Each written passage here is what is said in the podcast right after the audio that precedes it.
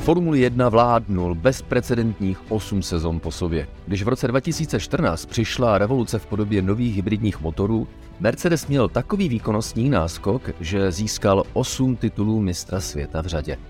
Televizním komentátorům a odborným novinářům už docházela slova při snaze vysvětlit, v čem je tým tak dobrý a v čem ostatní naopak ne. A jedněmi z mála zrušujících chvilek byly souboje, a někdy kolize, obou týmových kolegů nebo nadějná, ale neúspěšná sná Ferrari Mercedes zkrotit. Mercedes se stal impériem, které má velmi košatou historii sahající až k poválečnému období. Ta moderní historie se ale datuje ke konkrétnímu významnému milníku. Odkoupení týmu mistra světa Pro G P v roce dva tisíce devět.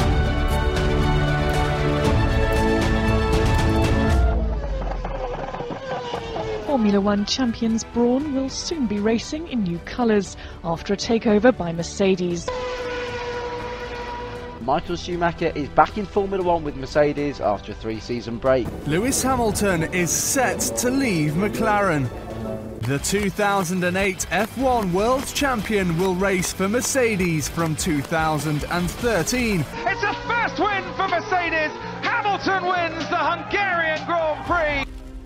It was announced on Thursday that Ross Brawn has stepped down as principal of the Mercedes Formula One team. In a statement, Mercedes said the leadership of the team will now fall to business chief Toto Wolff. Congratulations, Lewis, twenty fourteen World Champion. The World Championship record is equalled. Lewis Hamilton is a seven-time champion of the world. That's for all the kids out there who dream the impossible. Boss of Formula One Mercedes engine department Andy Cowell will leave his role before the start of the twenty twenty season. Mercedes technical director James Allison will step back from his role, the team have confirmed. Je tady poslední kolo velké ceny Abu Dhabi, poslední kolo celé sezóny. Max Verstappen v posledním padesátém osmém okruhu jde do čela. Po sérii kontroverzních rozhodnutí ze strany ředitelství závodu. The Mercedes director of strategy James Vowles is to leave the team to take over as team principal at Williams. Mercedes troubles continue after the team failed to improve its car for the new season. Tensions are mounting between Mercedes and Hamilton. Do you feel closer to the front this year than you did last year? No.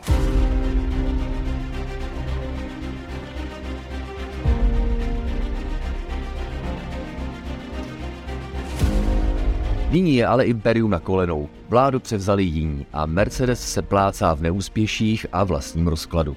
Co stálo za velkolepým úspěchem týmu, kterému sloužili legendární Michael Schumacher, geniální Ross Brawn nebo veleskušený Niki Lauda, a co nakonec přineslo jeho pád?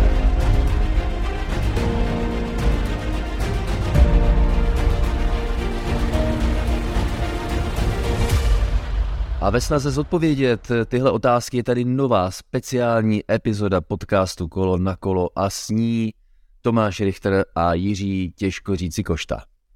Já tě zdravím, Tomáši, a zdravím i naše posluchače. Jiří, prosím tě, trošku takhle v podstatě otevřu hned otázkou mířící na pointu. Je Mercedes definitivně na kolenou? Je impérium eh, Mercedes eh, po fázi rozkladu nebo ve fázi rozpadu? Skutečně to vypadá, že ano, protože letos měli příležitost ukázat ten svůj velký návrat a ten comeback po jednom nepovedeném roce. Viděli jsme hodně velkohubých prohlášení, ale nakonec skutek utek, no a ono je to trochu širší, to spektrum těch důvodů, proč se týmu nedaří. Není to jenom o voze, ale zároveň se začal rozpadat i ten Dream Team, no a už je to tak nějak jenom na jezdcích a na tom, co zbylo z toho týmu. Ty jsi naznačil, že to není jenom o voze a my jsme, pravda, v několika předcházejících epizodách podcastu Kolo na kolo sahajících až do loňského roku na technické úrovni podrobně rozvedli důvody, proč je Mercedes dnes pomalým autem. To není cílem téhleté epizody, protože ona má všechno v podstatně širší souvislosti. Jak se takhle o tom bavíme, když jsi zmínil, že odešli klíčoví lidé, tak mě napadla podobnost, když Ferrari opustili Ross Brawn a Jean Todt a Rory Byrne a pak nakonec také Michael Schumacher, že to bylo také konec jedné velké éry, viď? Rozhodně, točíme se v kruzích ve Formule jedna, jezdíme pořád okruhy dokola. protože je to, jak říkáš, ten Dream Team se postupně rozpadl a ti lidé, kteří stali za tím úspěchem, tak odešli a je to možná na jednu stranu trochu zvláštní, protože si říkáte, když se týmu daří a funguje to společně, proč odcházejí, ale zkrátka někdy už ti lidé jdou třeba do důchodu, už třeba se nechtějí věnovat Formule jedna, anebo naopak chtějí zase změnit prostředí, už jsou vyhořelí a tak podobně. No a Mercedes tedy, i když má na svém kontě teď, nebo měl osm titulů v řadě, tak teďko bude muset zase postupně začít nějakou restrukturalizaci a ten management a celou tu sféru těch inženýrů dávat dohromady.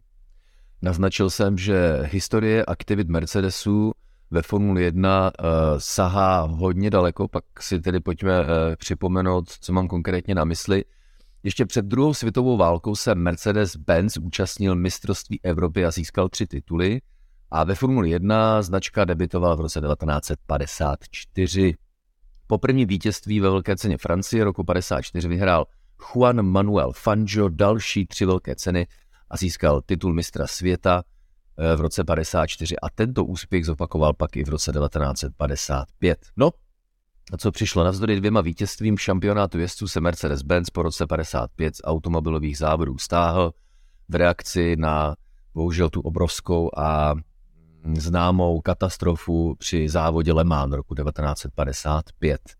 No, pojďme se přeskočit v čase o mnoho let později. Mercedes se do Formule jedna vrátil v roce devatenáct devadesát čtyři jako výrobce motorů ve spolupráci s britskou nezávislou společností Ilmor, která vyvíjela motory pro vysoce výkonné vozy. High Performance Engine se tomu dneska říká.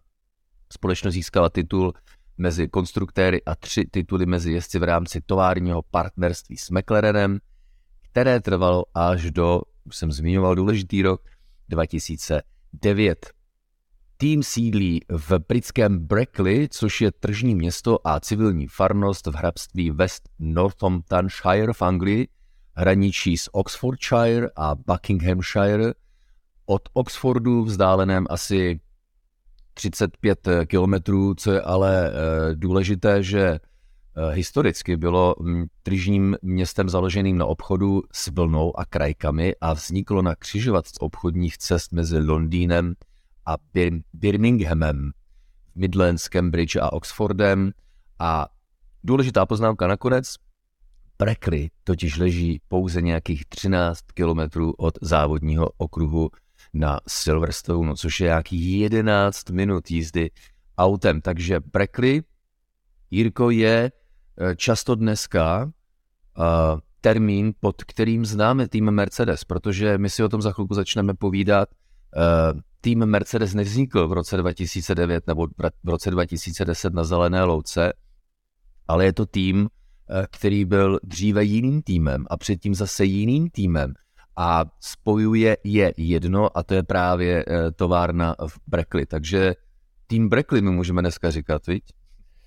Stejně tak můžeme říkat Astonu Martin tým Silverstone a to je právě něco, na co se teď poukazovalo vzhledem k těm uplynulým dvou závodům sezóny dva tisíce dvacet tři, kdy právě tým ze Silverstone získal vlastně dvojité stupně vítězů poprvé od roku devatenáct devadesát devět, kdy to byl ještě tým Jordan, tehdy s Heinzem Haraldem Frensenem. A přesně tak, jak ty říkáš, tým Brackley, protože tam ta historie je bohatá, a dostaneme se k tomu, no a na úplném začátku to byl možná pro někoho trochu překvapivě a možná někdo ani nezná ten tým, i když podle mě bylo hodně legendární, ale jednalo se o Sty Tyrrell. Je to tak a to je prapůvod dnešního Mercedesu a kolik etap bylo mezi uh, začátkem sedmdesátých let, kdy se tenhle tým zrodil, pravdou je, že ne přímo v Brackley a dnešním uh, mistrovským Mercedesem, tedy mistrovským ne dnes, ale nedávno ještě, byť samozřejmě ten obrovský úspěch mu nikdo nevezme. Tyrrell, tým, který založil bývalý šéf týmu Matra, slavný Ken Tyrrell, začal soutěžit ve Formule jedna v roce devatenáct sedmdesát a největší úspěchy zaznamenal právě v tomhle desetiletí. S Jackiem Stewartem za volantem získal tři tituly mistra světa mezi jezdci a jeden titul mistra světa mezi konstruktéry, přičemž závody vyhrávali i jezdci jako Jody Scheckter a Patrick Depailler.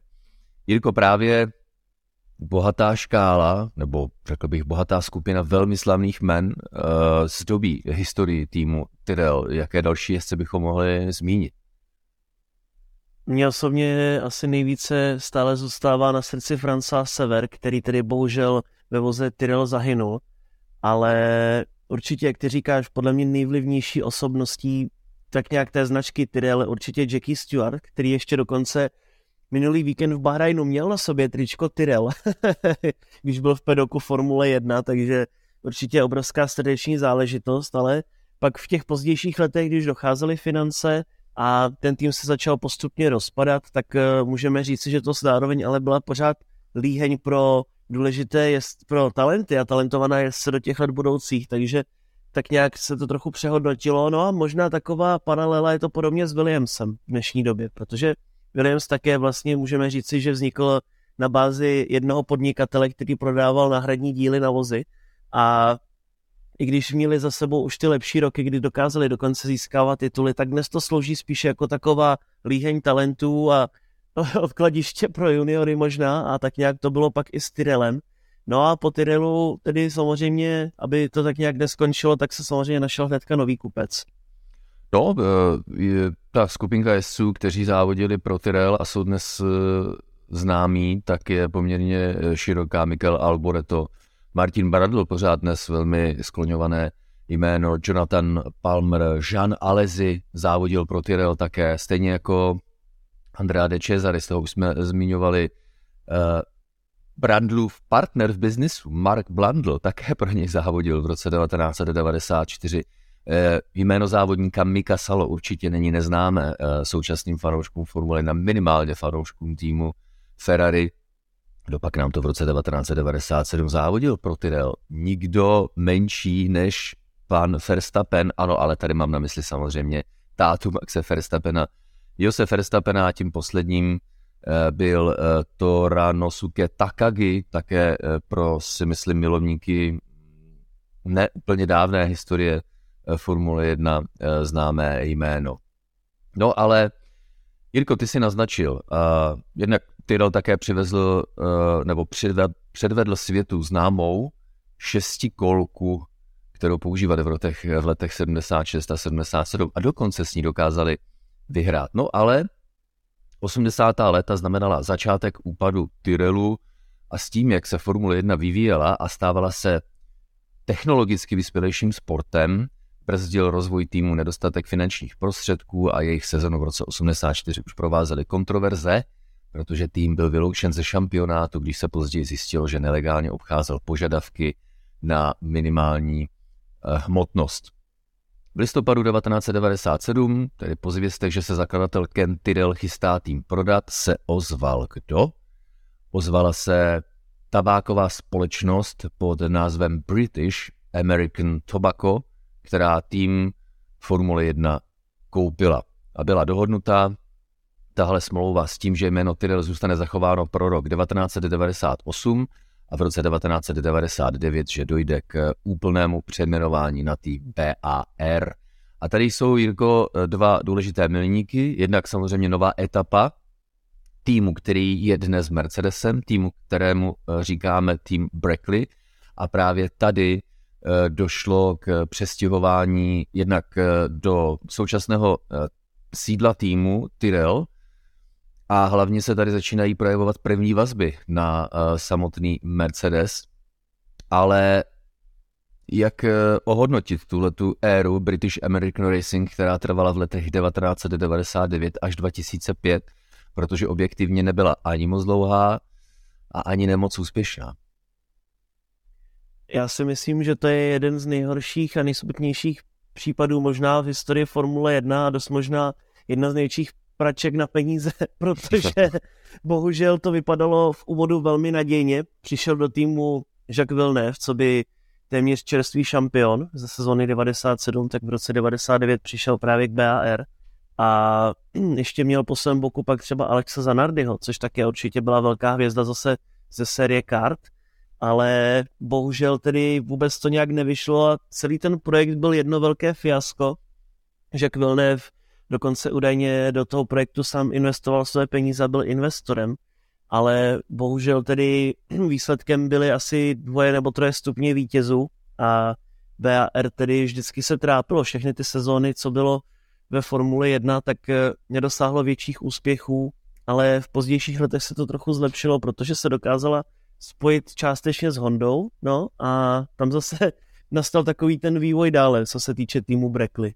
Přesně tak. V červenci devadesát osm, tedy po sezóně, ve které získal titul mistra světa, takže obhájce titulu Jacques Villeneuve oznámil, že odchází z Williamsu do právě nového závodního týmu British American Racing, což je krok, který vyvolal rozruch a navíc tým B A R vstoupil do Formule jedna tak trošku s humbukem, nejenom díky Villeneuvovi, ale také díky prohlášení o jejich záměru, protože tým B A R podráždil, a to je jeden z slavnějších příběhů ve Formuli jedna. Podráždili F I A tím, že odstartovali se dvěma zcela odlišnými barevnými schématy. Každý tým samozřejmě závodí se dvěma vozy a společnost B A T má několik značek cigaretových, jako je například, nebo byly Lucky Strike a tři pětky to byly, že? Se se nepletu. A, ano, jedno, ano. a jedno auto zbarvili jednou značkou a to druhé druhou, jenomže pravidla tenkrát říkala, že auta, obě auta musí mít výrazně stejné zabarvení. A to bylo bláznivé řešení, se kterým B A R přišel, Jirko. Tam vlastně udělali to, že udělali ze dvou vozů jeden, když to řekneme jednoduše. Jedna polovina byla modrá, druhá byla bílo-červená a uprostřed byl takový zip, aby to vypadalo, že to bylo skutečně spojené. Hodně zajímavé livery určitě a právě když si zadáte do Google ten obrázek, jak ten vůz vypadal, tak určitě to bylo hodně dobré. Mně osobně se líbily i, ty, i ta jednotlivá schémata, tedy jak říkáš pět pět pět, které můžeme znát třeba ze světového šampionátu v rally, kde s tím jezdilo Subaru dlouhé roky, no a nebo ten klasický Lucky Strike design. Hodně, hodně, zajímavý, hodně zajímavé motivy a právě trošku se tím chtěli odlišit, ale bohužel vlastně do dnešní doby nemáme možnost odlišit dva vozy, podobně jako to třeba funguje v americkém NASCARu. Tak to je docela škoda, když už jsme u toho, viď? Určitě, protože zrovna takový Zac Brown a McLaren by si určitě smyslil na tom, ale myslím si, že bychom hodně vídali McLareny v jiných barvách. Stejně tak jako uh, mají jezdci odlišné přilby, tak si myslím, že by Formule jedna skutečně mohla uvolnit pravidla tak, aby to startovní pole bylo barvitější. Richterovi to samozřejmě při komentování nějak situaci neulehčí, ale to už je zase jiný problém. Zpátky k B A R. Uh, pojďme si připomenout, že zakladatelem a šéfem týmu byl shodou okolností Villeneuve, bývalý učitel angličtiny muž se jménem Craig Pollock. Problém uh, byl v tom, že přes všechen humbuk, který dokázal vyvolat před nástupem týmu do Formule jedna, Craig Pollock věděl velmi málo o řízení týmu Formule jedna, respektive obecně jakéhokoliv závodního týmu. A další problém, se kterým se tým B A R potkal hned na začátku své krátké éry, tak byl fakt, že Adrian Reinhardt, muž pověřený návrhem a konstrukcí vozu B A R nula jedna, prohlásil, že jejich cílem je vyhrát premiérovou velkou cenu v Melbourne, samozřejmě v Austrálii. A už v té době bylo jasné, že se jim to nemohlo povést a taky se jim to uh, rozhodně nepovedlo. No, uh, v roce dva tisíce čtyři, když se trošku posuneme, tak Jacques Villeneuve odešel, ne úplně za pohodových uh, okolností a nastala relativně významná éra, která položila základ budoucímu vývoji událostí, a to je, že tým B A R angažoval Jensena Buttona, který podepsal smlouvu v předcházející sezóně a týmu se začalo dařit jiří, protože v roce dva tisíce čtyři tým B A R skončil na druhém místě za Ferrari. Je to tak, ale zároveň byl ten vliv Hondy větší a větší v týmu a už jsme spíše to mohli označovat jako B A R Honda.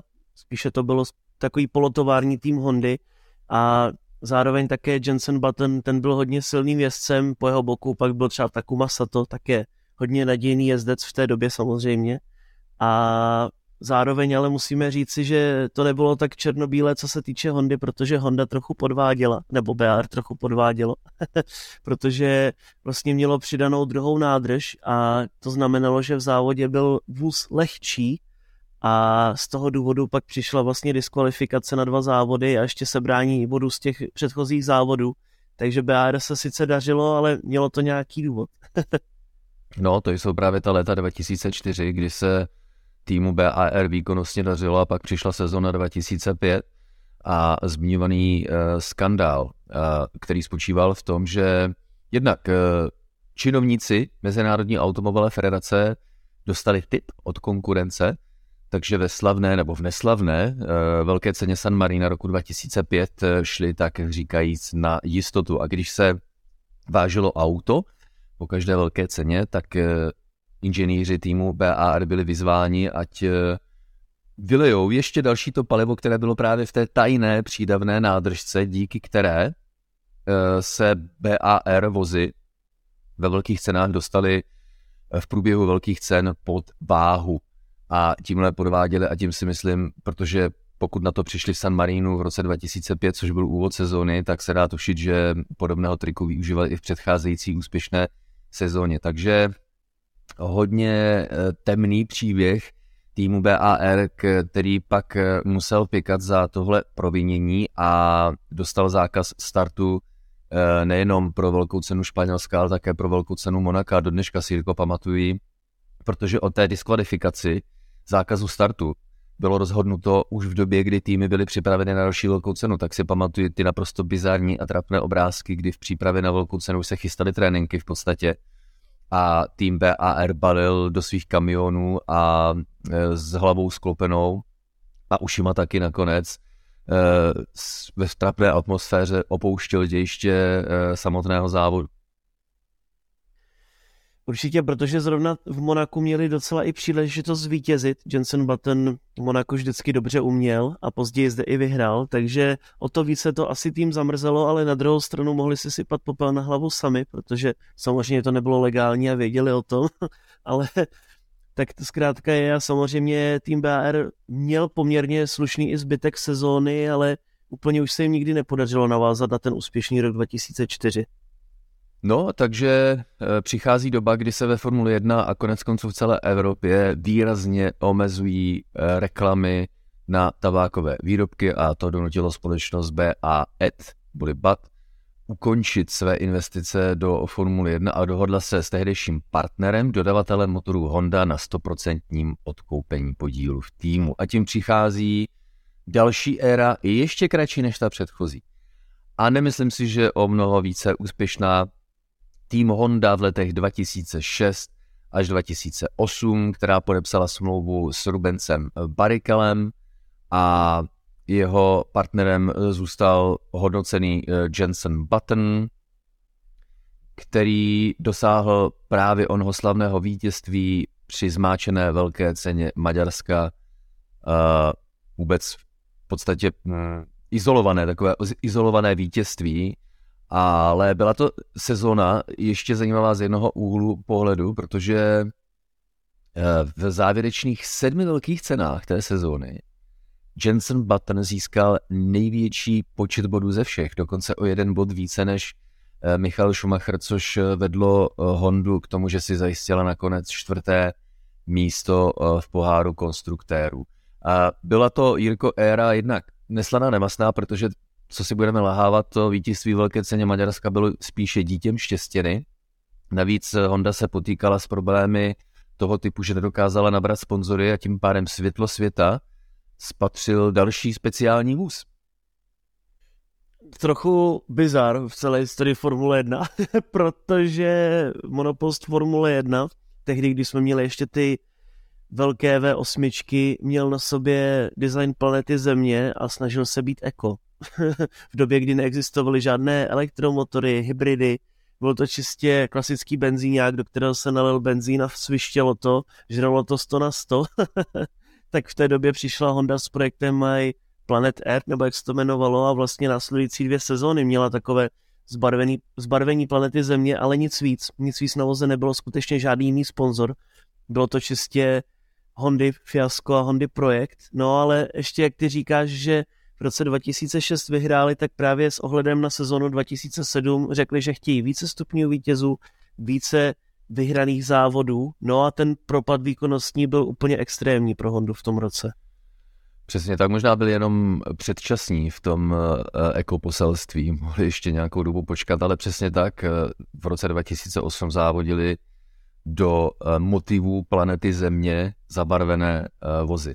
Ale přišel výkonnostní propad, který ty právě zmiňuješ, a proto se Honda rozhodla, si myslím, k velmi rozumnému a zajímavému kroku. Tady to začíná být zajímavé, protože když na konci roku dva tisíce sedm, kdy Jenson Button a Rubens Barrichello podepsali novou smlouvu, tak Honda pokračovala ve snaze posílit i svůj technický a vývojový tým a uzavřela smlouvu s bývalým technickým ředitelem Ferrari Rossem Bronem, který právě v průběhu sezony dva tisíce osm přijal rozhodnutí s ohledem na ty výkony, Riku, které si zmiňoval, nemělo smysl se s tímhletím dál trápit, a Ross Brown zavelel k jakémusi technologicko-vývojovému boji a pro sezonu dva tisíce devět se jal vyvinout auto, které by potenciálně, navíc připomeneme posluchačům, že to byla sezóna, pro kterou začala platit nová technická pravidla, jedna z větších revolucí v historii Formule jedna za účelem zlepšení možností předjíždění. Docházelo k rešerším v oblasti aerodynamiky, tenkrát po hříchu ještě bez možnosti využívání počítačových simulací, a byl to právě Ross Brown, kdo byl šéfem tehdejší tzv. Overtaking Working Group, neboli pracovní skupiny pro předjíždění, a v důsledku toho přišla právě revoluční nová pravidla, která, nevím jak ty, Jirko, když malinko teďka přeskočím, jedny z, přinesla, alespoň pro mě, jedny z nejhnusnějších nejhnusněji vypadajících vozů Formule jedna. No, myslím si, že v roce dva tisíce čtrnáct, kdy jsme viděli na předních nosech takové penisy, tak to bylo ještě horší, ale ale, ale uh, určitě nebyly to úplně vábné monoposty, alespoň ne v té sezóně dva tisíce devět, protože se ještě tankovalo, tak byly takové krátké, ale byly vlastně vepředu byla taková velká radlice, můžeme říct si to přední křídlo, a vzadu zase bylo úplně malinkaté křidelko. Vypadalo to hrozně zvláštně, byl to takový paskvil, a minimálně tedy ten první rok skutečně se to mnoho fanouškům nelíbilo, když jsme v těch předchozích letech měli takový ten typický design Formule jedna, hodně aerodynamický, hodně propracovaný v každém detailu, tak tady zase podle nových pravidel ta aerodynamika musela pryč, nemohly se dávat různé úpravy třeba na bočnice, křídlo muselo být také jednodušší a tak podobně, takže ten přesun ze sezóny na sezónu byl hrozný. A zároveň tedy přesně teď už zase Honda se vrátila do toho elektra trochu více, protože jsme měli právě systém C A R S, takže v té době už si mohli vyvíjet týmy svůj vlastní, a postupně se nám tedy začaly, řekněme, vytvářet rekuperační systémy a ta energie se začala využívat. No, ale ty jsi zmínil hrozně důležitou věc. C A R S, neboli malé zařízení na rekuperaci kinetické energie, který tehdy ve srovnání s dnešními rekuperačními systémy byl skoro nicotný, ale položil obrovský základ tomu, co se pak později v roce dva tisíce čtrnáct odehrálo. Připomenu, že Mercedes dodával a spolupracoval s týmem McLaren v téhleté době v roce dva, nebo do roku dva tisíce osm, s tím, že se Mercedes xkrát pokusil odkoupit celý tým McLaren, ale Ron Dennis, spolumajitel skupiny McLaren, tak na to nikdy nepřistoupil. To je jedna taková boční story, která je hrozně důležitá, protože když se bavíme o roce dva tisíce osm, ve kterém Ross Brown vyvíjel vůz Hondy na rok dva tisíce devět, tak se také bavíme o finanční krizi a odlivu automobilek z Formule jedna. Honda prakticky ze dne na den oznámila, že s okamžitou platností stahuje svůj tým z Formule jedna právě kvůli globálnímu finančnímu krachu. A tenkrát probíhala taková krizová jednání, protože Ross Brown se svým týmem se snažil Hondu přesvědčit, ale podívejte se, když budete chtít tým opustit a v podstatě ji zrušit, tak musíte propustit všechny zaměstnance, ale to znamená, že budete muset zaplatit odstupné. A když nám dáte peníze, které byste stejně museli vyplatit, ty peníze, které byste museli vyplatit jako odstupné, když nám je dáte a my ten tým nějakým způsobem udržíme při životě, než se třeba najde nový zájemce, tak aby prostě ten tým zůstal existovat, tak se nějak domluvíme. A domluvili se. A nakonec i Ross Brown pomohl a přišla sezona dva tisíce devět, ve které tedy se tým Hondy už nejmenoval Honda, ale Bron G P. A další problém, který Rozbron měl, tak neměl motory, protože Honda to prostě ukončila všechno. Žádné motory se už dále nevyvíjely a nevyráběly. A tak eh, Rozbron přišel za Martinem Wittmarschem, který tehdy eh, fungoval jako exekutivní ředitel McLarenu, a poprosil ho, jestli by umožnil Mercedesu týmu Bron G P dodávat motory. Eh, není nutno, Jirko, dvakrát říkat, že toho nejenom asi Martin Wittmarsch, ale hlavně Ron Dennis to dneška litují. No, ale zároveň si myslím, že tam přesně přišel takový ten uh, zlom uh, na několika spektrech, přesně, jako řekněme u McLarenu, ale zároveň i u Mercedesu, protože McLaren měl s Mercedesem exkluzivní smlouvu a byl to prostě také takový semitovární tým a Mercedes se čistě soustředil na McLaren. No ale tím, že to nabídli motory někomu jinému, v té době to vypadalo, že Bron G P bude nějaký středopolový tým v lepším případě, anebo že bude někde na chvostu. Takže si všichni řekli, že proč ne, že podpo- podpoří přítele v nouzi, ale tedy nemile, nemile se jim to vrátilo a my se tedy postupně přeskupujeme do toho období, které známe dnes, protože Mercedes si tak nějak řekl, že by skutečně mohl být plně továrním týmem namísto toho, aby dodávali jen motory. Přesně tak, pojďme si ještě říct, co stálo za úspěchem týmu Bron G P, což byla v podstatě Honda, protože tenhle ten vůz byl vyvíjen ještě v roce dva tisíce osm pod Hondou. A traduje se, že Ross Brawn nechal mm, realizovat tři různé vývojové cesty, z níž si pak vybral jednu. A navíc Ross Brawn vzpomíná ve své knize Total Competition, kterou napsal s Adamem Párem, a doporučuji tuhle knihu, protože Ross Brawn v ní vzpomíná na to, jak co by šéf oné pracovní skupiny pro předjíždění, tak přišli na to, že pravidla kolem difuzoru se dají různě interpretovat.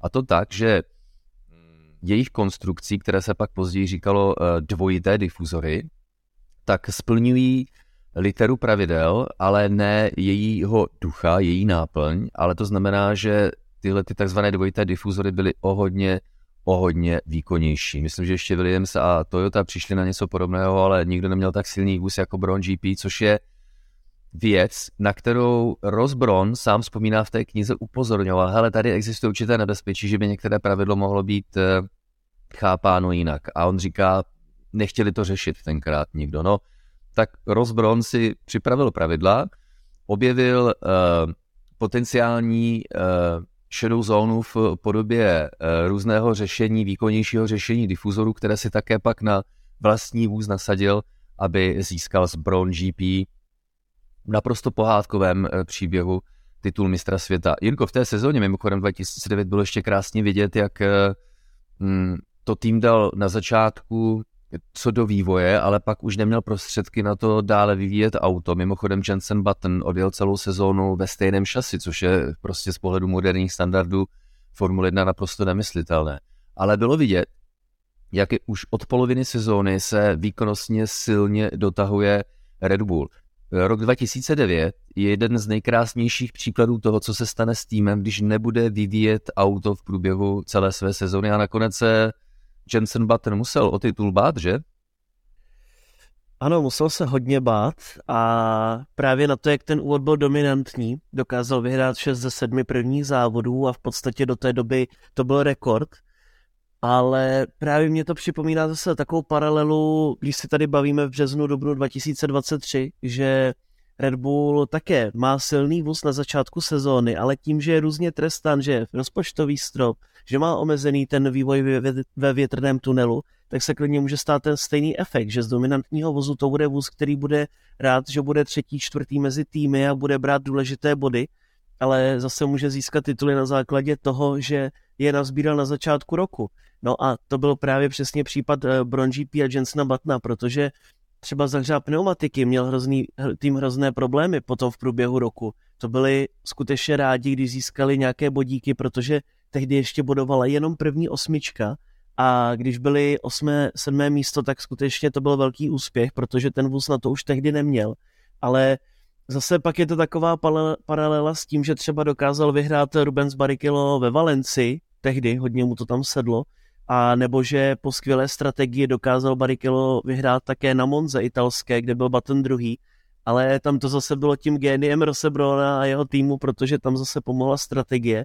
A přesně tenhle vlastně příběh celý a to, že tým musel ten vývoj vzdát hnedka v úvodu, tak pak postihl zase samotný tovární Mercedes do těch dalších let.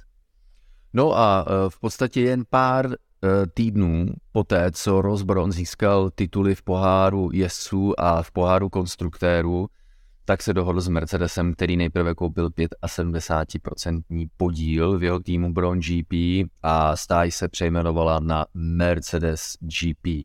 A začala tím ona dlouhá, dominantní a můžeme říct slavná éra Mercedesu, které základ opět položil stejně jako tenkrát u Ferrari Ross uh, Braun. Uh, pro sezóny dva tisíce deset, jedenáct a dvanáct najal nikoho menšího než Michaela Schumachera, který pravdou, Jirko, je, že si vzpomínám na tu, na tu obrovskou metelici v médiích, když byl oznámen Schumacherův comeback. Ale pravdou je, že Michael Schumacher se vrátil v době, kdy jednak Braun uh, auto začal vyvíjet, on pak se musel uh, poměrně intenzivně dohadovat s, se správní radou Mercedesu, s Daimlerem, aby od nich získal prostředky na vývoj auta, tak aby to auto mohlo být postupně stavěno a vyvíjeno, plus Mercedes se soustředil na sezonu dva tisíce čtrnáct, která znamenala začátek nové éry takzvaných hybridních motorů. Ale Brownovi se to dařilo, protože, jak jsme několikrát říkali, tak úspěch ve Formule jedna nepřijde z roku na rok. Ross Braun stavěl, získával peníze, posiloval auto, jeho koncepci, postupně to ladili a pravdou je, že když chtěli využít Michala Schumachera, tak to bylo v době, kdy to auto nebylo silné, plus Michal Schumacher nebyl zvyklý na tu novou generaci pneumatik Pirelli, takže to nebylo úplně úspěšné období, ale bylo vidět, jak tým Rosse Brauna a Mercedes staví výkonnost krůček za krůčkem s tím, že by v budoucnu nějaký velký a větší úspěch přijít měl. Michael Schumacher u týmu vydržel právě ve zmiňovaných třech sezonách dva tisíce deset až dva tisíce dvanáct. Velmi významné období, že? Škoda té penalizace tenkrát v Monaku. Určitě, protože Michael Schumacher neměl vůbec jednoduchý ten svůj návrat, protože přesně nová filozofie Formule jedna, pro něj úplně nová technická pravidla, nové pneumatiky Bridgestone, měli jsme zpátky sliky, kers a zároveň už se nemohlo tak volně testovat jako v té jeho éře, prostě byly tam jenom jako v dnešní době předepsané testovací dny pro všechny a nic víc se s tím nemohli udělat, takže navrátit se po tom, co za dva roky víceméně jenom seděl doma, nebylo tak lehké. Navíc Mercedes také úplně nebyl silný vůz a začalo se to zlepšovat, ale bylo vidět, že skutečně kruček po kručku a Nico Rosberg spíše měl právě roli v tomto příběhu, protože on byl od začátku s Mercedesem a v podstatě on ho vytáhl až na titul, když to řekneme jednoduše, a postupně dokázali získávat přesně nějaká ta pole position, vítězství v závodech a jak ty říkáš, Monaco dva tisíce dvanáct, Michael Schumacher na pole position, jenže bohužel měl penalizaci pěti míst na startu nebo deseti míst na startu poté, co předtím ve Španělsku naboural nebo sestřelil Bruna Senu, takže bohužel Schumacher z té pole position nestartoval a dost možná by býval zvítězil, no, protože Nico Rosberg tehdy letěl v Monaku a vypadalo to tedy, že Mercedes skutečně byl na to dobře připravený, ale to už je prostě éra taková, kde byl bohužel Michael Schumacher spíše takovým promem pro Mercedes, než aby měl možnost přivést ty větší úspěchy. No, on jim pomáhal stavět základ hlavně. Ladili to auto společně s technickým týmem, přesně to, v čem byla ta dvojice Ross Braun a Michael Schumacher dobrá, a ty výsledky, jak se auto postupně zlepšovalo, tak byly důkazem toho, že ty výsledky jsou lepší a budou lepší. No, jak si zmínil Nika Rosberga, tak ten prozradil, že tím, že měl lepší výsledky v Mercedesu než Michael Schumacher, tak to byl on, kdo zůstal.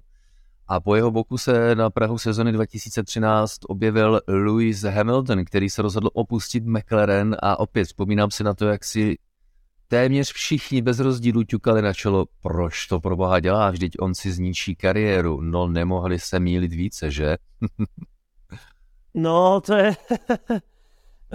to je možná takový bizar celé Formule jedna, také jeden z těch největších, protože abychom to vedli do širšího spektra, tak McLaren v té době nebyl McLaren jako je dnes. McLaren bojoval o tituly a vždycky byl mezi týmy v top trojce, dokázal téměř, měl v každém závodě možnost zvítězit a naopak Mercedes ten v té době vyhrál jeden závod, jeden jediný závod a Lewis Hamilton ale šel do Mercedesu, který skutečně, naopak přesně to bylo, spíše Mercedes působil jak dnešní McLaren a naopak, takže, takže hodně, hodně odvážné rozhodnutí a všichni právě přesně říkali, to se zakope, protože ten poslední rok Hamiltona už byl takový také nahoru a dolů s McLarenem, dokázal vyhrát, anebo měl nějaké problémy technické a říkalo se, že ten jeho potenciál přijde vniveč, ale přesně nemohli jsme se všichni mílit, mílit více, protože Hamilton byl tedy v sezóně dva tisíce třináct ještě stále u toho slabšího Mercedesu, řekněme, ale dokázal už získat jedno vítězství v Maďarsku. No a potom přišla ta éra právě nových technických pravidel a ta báze, kterou známe dodnes. No ale ještě předtím jeden důležitý krok. Jednak zmiňované vítězství Lewise Hamiltona v sezóně dva tisíce třináct před začátkem nové hybridní éry, ale důležitá věc, Daimler totiž Rosse Brona podrazil. A, a to tím, že za jeho zády angažoval dvojici Toto Wolff a Niki Lauda. Ross Braun nevěděl o tom, že se tak stane. A tím pádem by bylo jasné, že no, když je tady tolik šéfů, tak jaké já budu mít pravomoce. A nakonec se tedy s Mercedesem Ross Braun odešel a tím se datuje začátek velmi silné aliance Lewis Hamilton a Toto Wolff. Přišla sezona dva tisíce čtrnáct, nové hybridní motory, ještě připomenu, základ v podobě Kersu, na kterém Mercedes usilovně pracoval a tím pádem dlouho připravoval hybridní řešení pro novou generaci pohonných jednotek a od roku dva tisíce čtrnáct začal Mercedes konkurenci drtit. V sezónách dva tisíce sedmnáct a dva tisíce devatenáct se ještě pokusilo Ferrari v každé z těchto sezón, ale pak v závěru, zejména v její poslední třetině, odpadlo.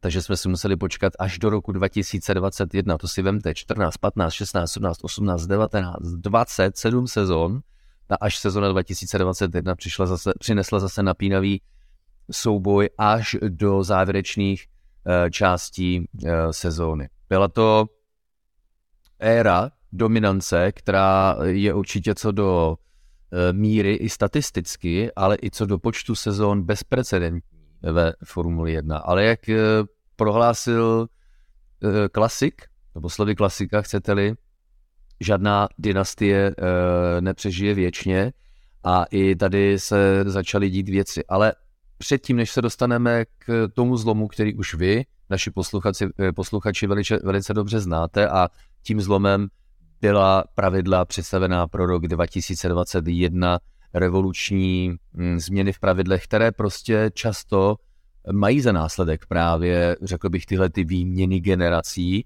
ale pojďme se podívat trošku podrobněji na to, že to začalo už o něco dříve. Jednak Mercedes opustil technický ředitel Perry Lowe, který působil v, roce, v letech dva tisíce třináct až dva tisíce sedmnáct, Odešel pak do Williamsu, protože přece jenom Perry Lowe měl ambice mít větší vliv na chod týmu, tomu nevyšlo, protože u Williamsu se mu nepodařilo využít zdrojů, které tam mají, respektive toho mála zdrojů, které tam mají, a nestihl dokonce ani připravit auta na novou sezonu. Mimochodem Perry Lowe v roce dva tisíce dvacet založil společnost Zero, soustředící se na syntetická paliva, tak o ně možná ještě uslyšíme. No ale pojďme dál. V červnu roku dva tisíce dvacet oznámil tehdejší šéf oddělení motorů Andy Cowell, že odchází. V říjnu dva tisíce dvacet jedna oznámil tehdejší technický ředitel James Ellison, že odchází, a v loňském roce oznámil James Wolff, šéf stratég Mercedesu, že také odchází.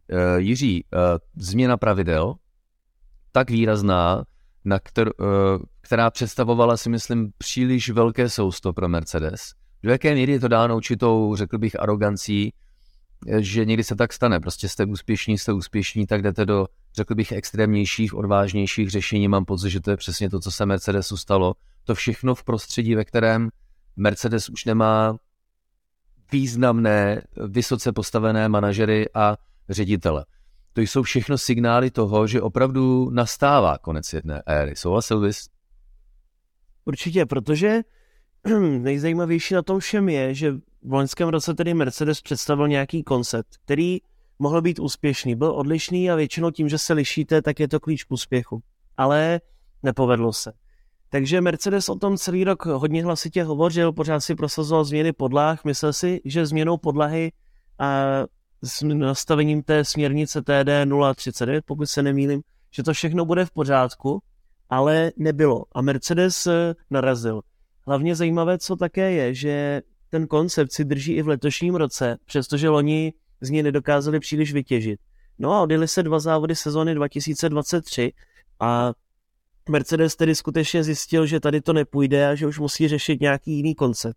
Toto se dokonce nechal slyšet, že jestli to bude vypadat jako Red Bull, tak je mu to jedno, ale hlavně ať to vítězí. Takže tam spíše paradoxně, že tým, který určoval pravidla a diktoval tempo, tak teďko bude muset koukat se po konkurenci a možná trochu opisovat, je trochu zvláštní, ale zároveň to ukazuje to, že ti mostci a ti lidé, kteří stáli za tím úspěchem, jsou prostě pryč a Mercedes tedy teďko trochu se topí. No ale nepřijde ti to zajímavé. Je to věc, nad které já přemýšlím, takový psychologický efekt. Jednak Mercedes už ví, notabene si to potvrdil na začátku letošní sezony, že nemá správně postavené, správně zkonstruované auto, ale bude se tohletoho konceptu držet jenom proto, aby nebyl osočen z toho, že kopíruje Red Bull, který zjevně razí tu správnou cestu. Někdy i taková ta lidská zatvrzelost, iracionální, že no, my víme, že jdeme špatnou cestou, tak to musíme změnit. Tamhle ten tým Red Bull, ten je vidět, že ti to trefili hned na první dobrou a ne, nemůžeme se nechat inspirovat, protože nechceme, aby se o Mercedesu říkalo, že je to kopie Red Bullu. Tohle je jeden z nejsilnějších psychologických efektů, který má i za následek to, proč se Mercedes rozhodl jít i nadále touhletou cestou. A když už jsme zmiňovali parametry konce e, dynastií a rozpadu impérií, tak e, tehdy, nebo po dlouhá léta, velmi silná aliance Toto Wolff a Lewis Hamilton, tak e, také už dostává trhliny, protože Lewis Hamilton se nebojí veřejně na začátku letošní sezony hovořit o tom, a víte, a já jsem jim to říkal, a oni neposlouchali, a už mě jako lezou na nervy, mezi řádky, jo, jsem naprděnej, a, a nebaví mě to ještě, a kdybych tady měl zůstat jednu sezonu s takovým autem, tak to je prostě pro mě ztráta času.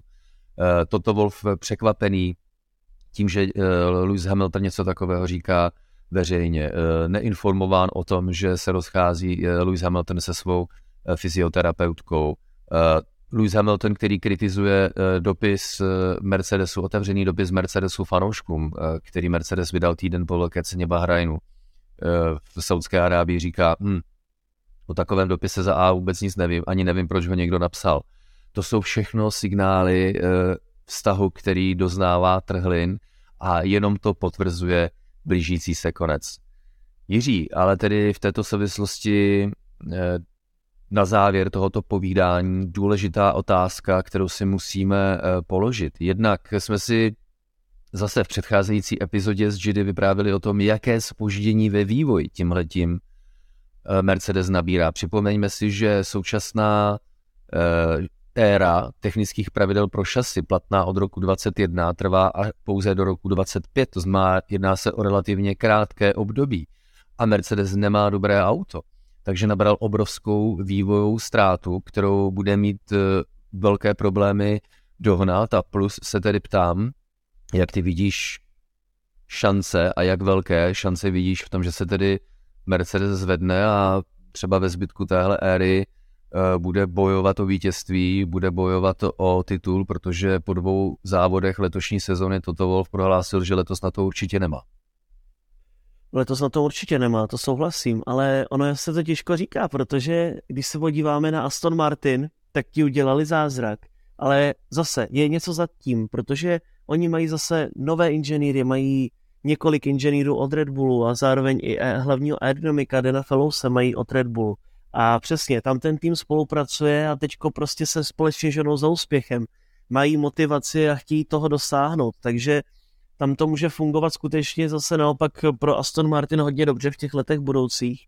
No ale Mercedes ten je na tom hodně bit, protože on potřebuje teďko, aby k ním někdo takový silný přišel a aby začali skutečně dávat dohromady zase nějakou mistrovskou formaci.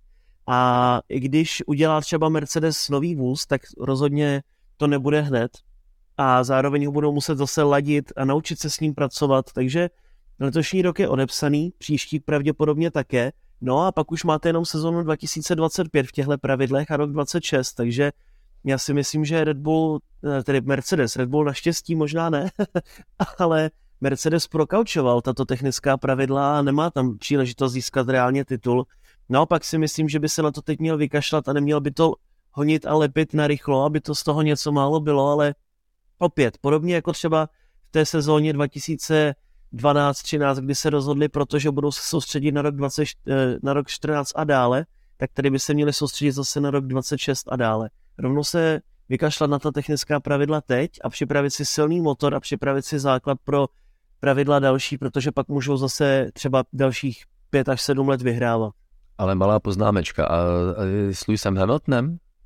uh, no to... To je, co uvidíme. To si myslím, to si myslím, že je takhle v závěru našeho povídání asi nejsilnější otázka, která zajímá naše posluchače. Jak k tomu teď přistoupí Lewis Hamilton? Ten na příští rok zatím ještě nemá smlouvu. Jeho řeč těla je absolutně vypovídající. A ačkoliv nevíme, objektivně nevíme, co bude s Lewisem Hamiltonem. Ale pojďme to alespoň zkusit odhadnout. Já za sebe říkám, takhle nesu kůži na trh. Vědom si toho, že Mercedes nabral poměrně velkou výkonnostní ztrátu, takže se nedá čekat, že by příští rok měl Mercedes na to mm, pohánět nebo honit Mercedes v honbě za titulem a jemu se nebude chtít do, do další éry, takže mohu se mýlit samozřejmě, protože nevím, co přinese budoucnost, ale nebyl bych překvapen, kdyby Lewis Hamilton na příští rok s Mercedesem nepodepsal. Jak to vidíš ty? Jenže otázka, co by dělal, nebo víš, protože to je právě to, co mě hrozně jako na tom pokládá tu další doplňující otázku, kam by šel, jestli by ukončil kariéru, že by nebyl můžu, vidět. Teď můžu říct rovnou, do Red Bullu to prý určitě nepůjde. Do Red Bullu to nepůjde, to řekl, ano.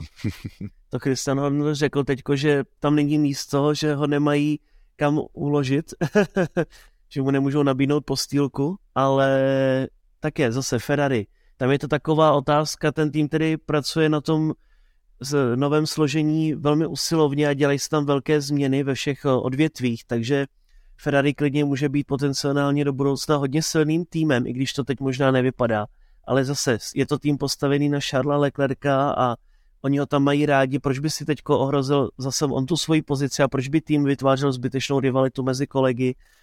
Aston Martin, Fernando Alonso, ten má smlouvu ještě do konce příští sezóny, Lance Stroll a pravděpodobně u Astonu nebudou vyhazovat, i když samozřejmě kdyby nebyl syn majitele, tak asi by možná měl trošku nůž na krku, ale není zkrátka kam by Lewis Hamilton šel, takže když už by nechtěl pokračovat, tak si myslím, že by si třeba dal přestávku a nebo by prostě skončil úplně ve Formuli jedna, ale zároveň říkám, byla by to škoda, protože by odešel jako muž, co jezdí na osmém místě po té, co získal sedm titulů, takže možná by stálo za to ještě alespoň ty dva roky vydržet a zajet nějaké ty silné závody a třeba s nějakým svým vítězstvím třeba před koncem sezóny dvacet pět ohlásit konec kariéry.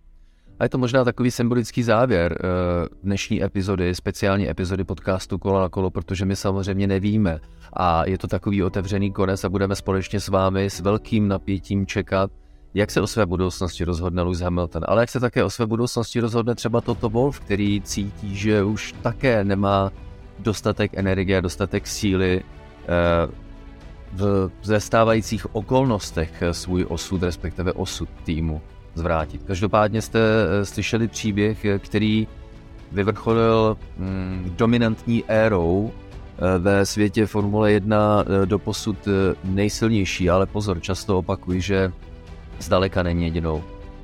Formule jedna v minulosti dominovali McLaren, Williams, Red Bull, Ferrari a další týmy. Ale je to příběh, který to tak vypadá, že doznal konce a úspěchy přicházejí a odcházejí. Nadvládu ve Formule jedna, alespoň prozatím, převzal někdo jiný a my budeme s napětím očekávat, jak to bude dál, co do výsledku ve Formule jedna, jak dlouho případně Red Bull bude dominovat. Jestli se objeví nějaký další tým, což je vždy tou neutuchající zodpovědností a úlohou ostatních soupeřů, aby našli cestu, jak překonat a porazit toho, kdo právě teď sídlí na pomyslném trůnu. No a co bude dál? S Lewisem Hamiltonem a s Mercedesem. Nevíme, ale až to přijde, tak jsme si jistí, že u toho budeme my společně s vámi a s naším povídáním v podcastech Kolona.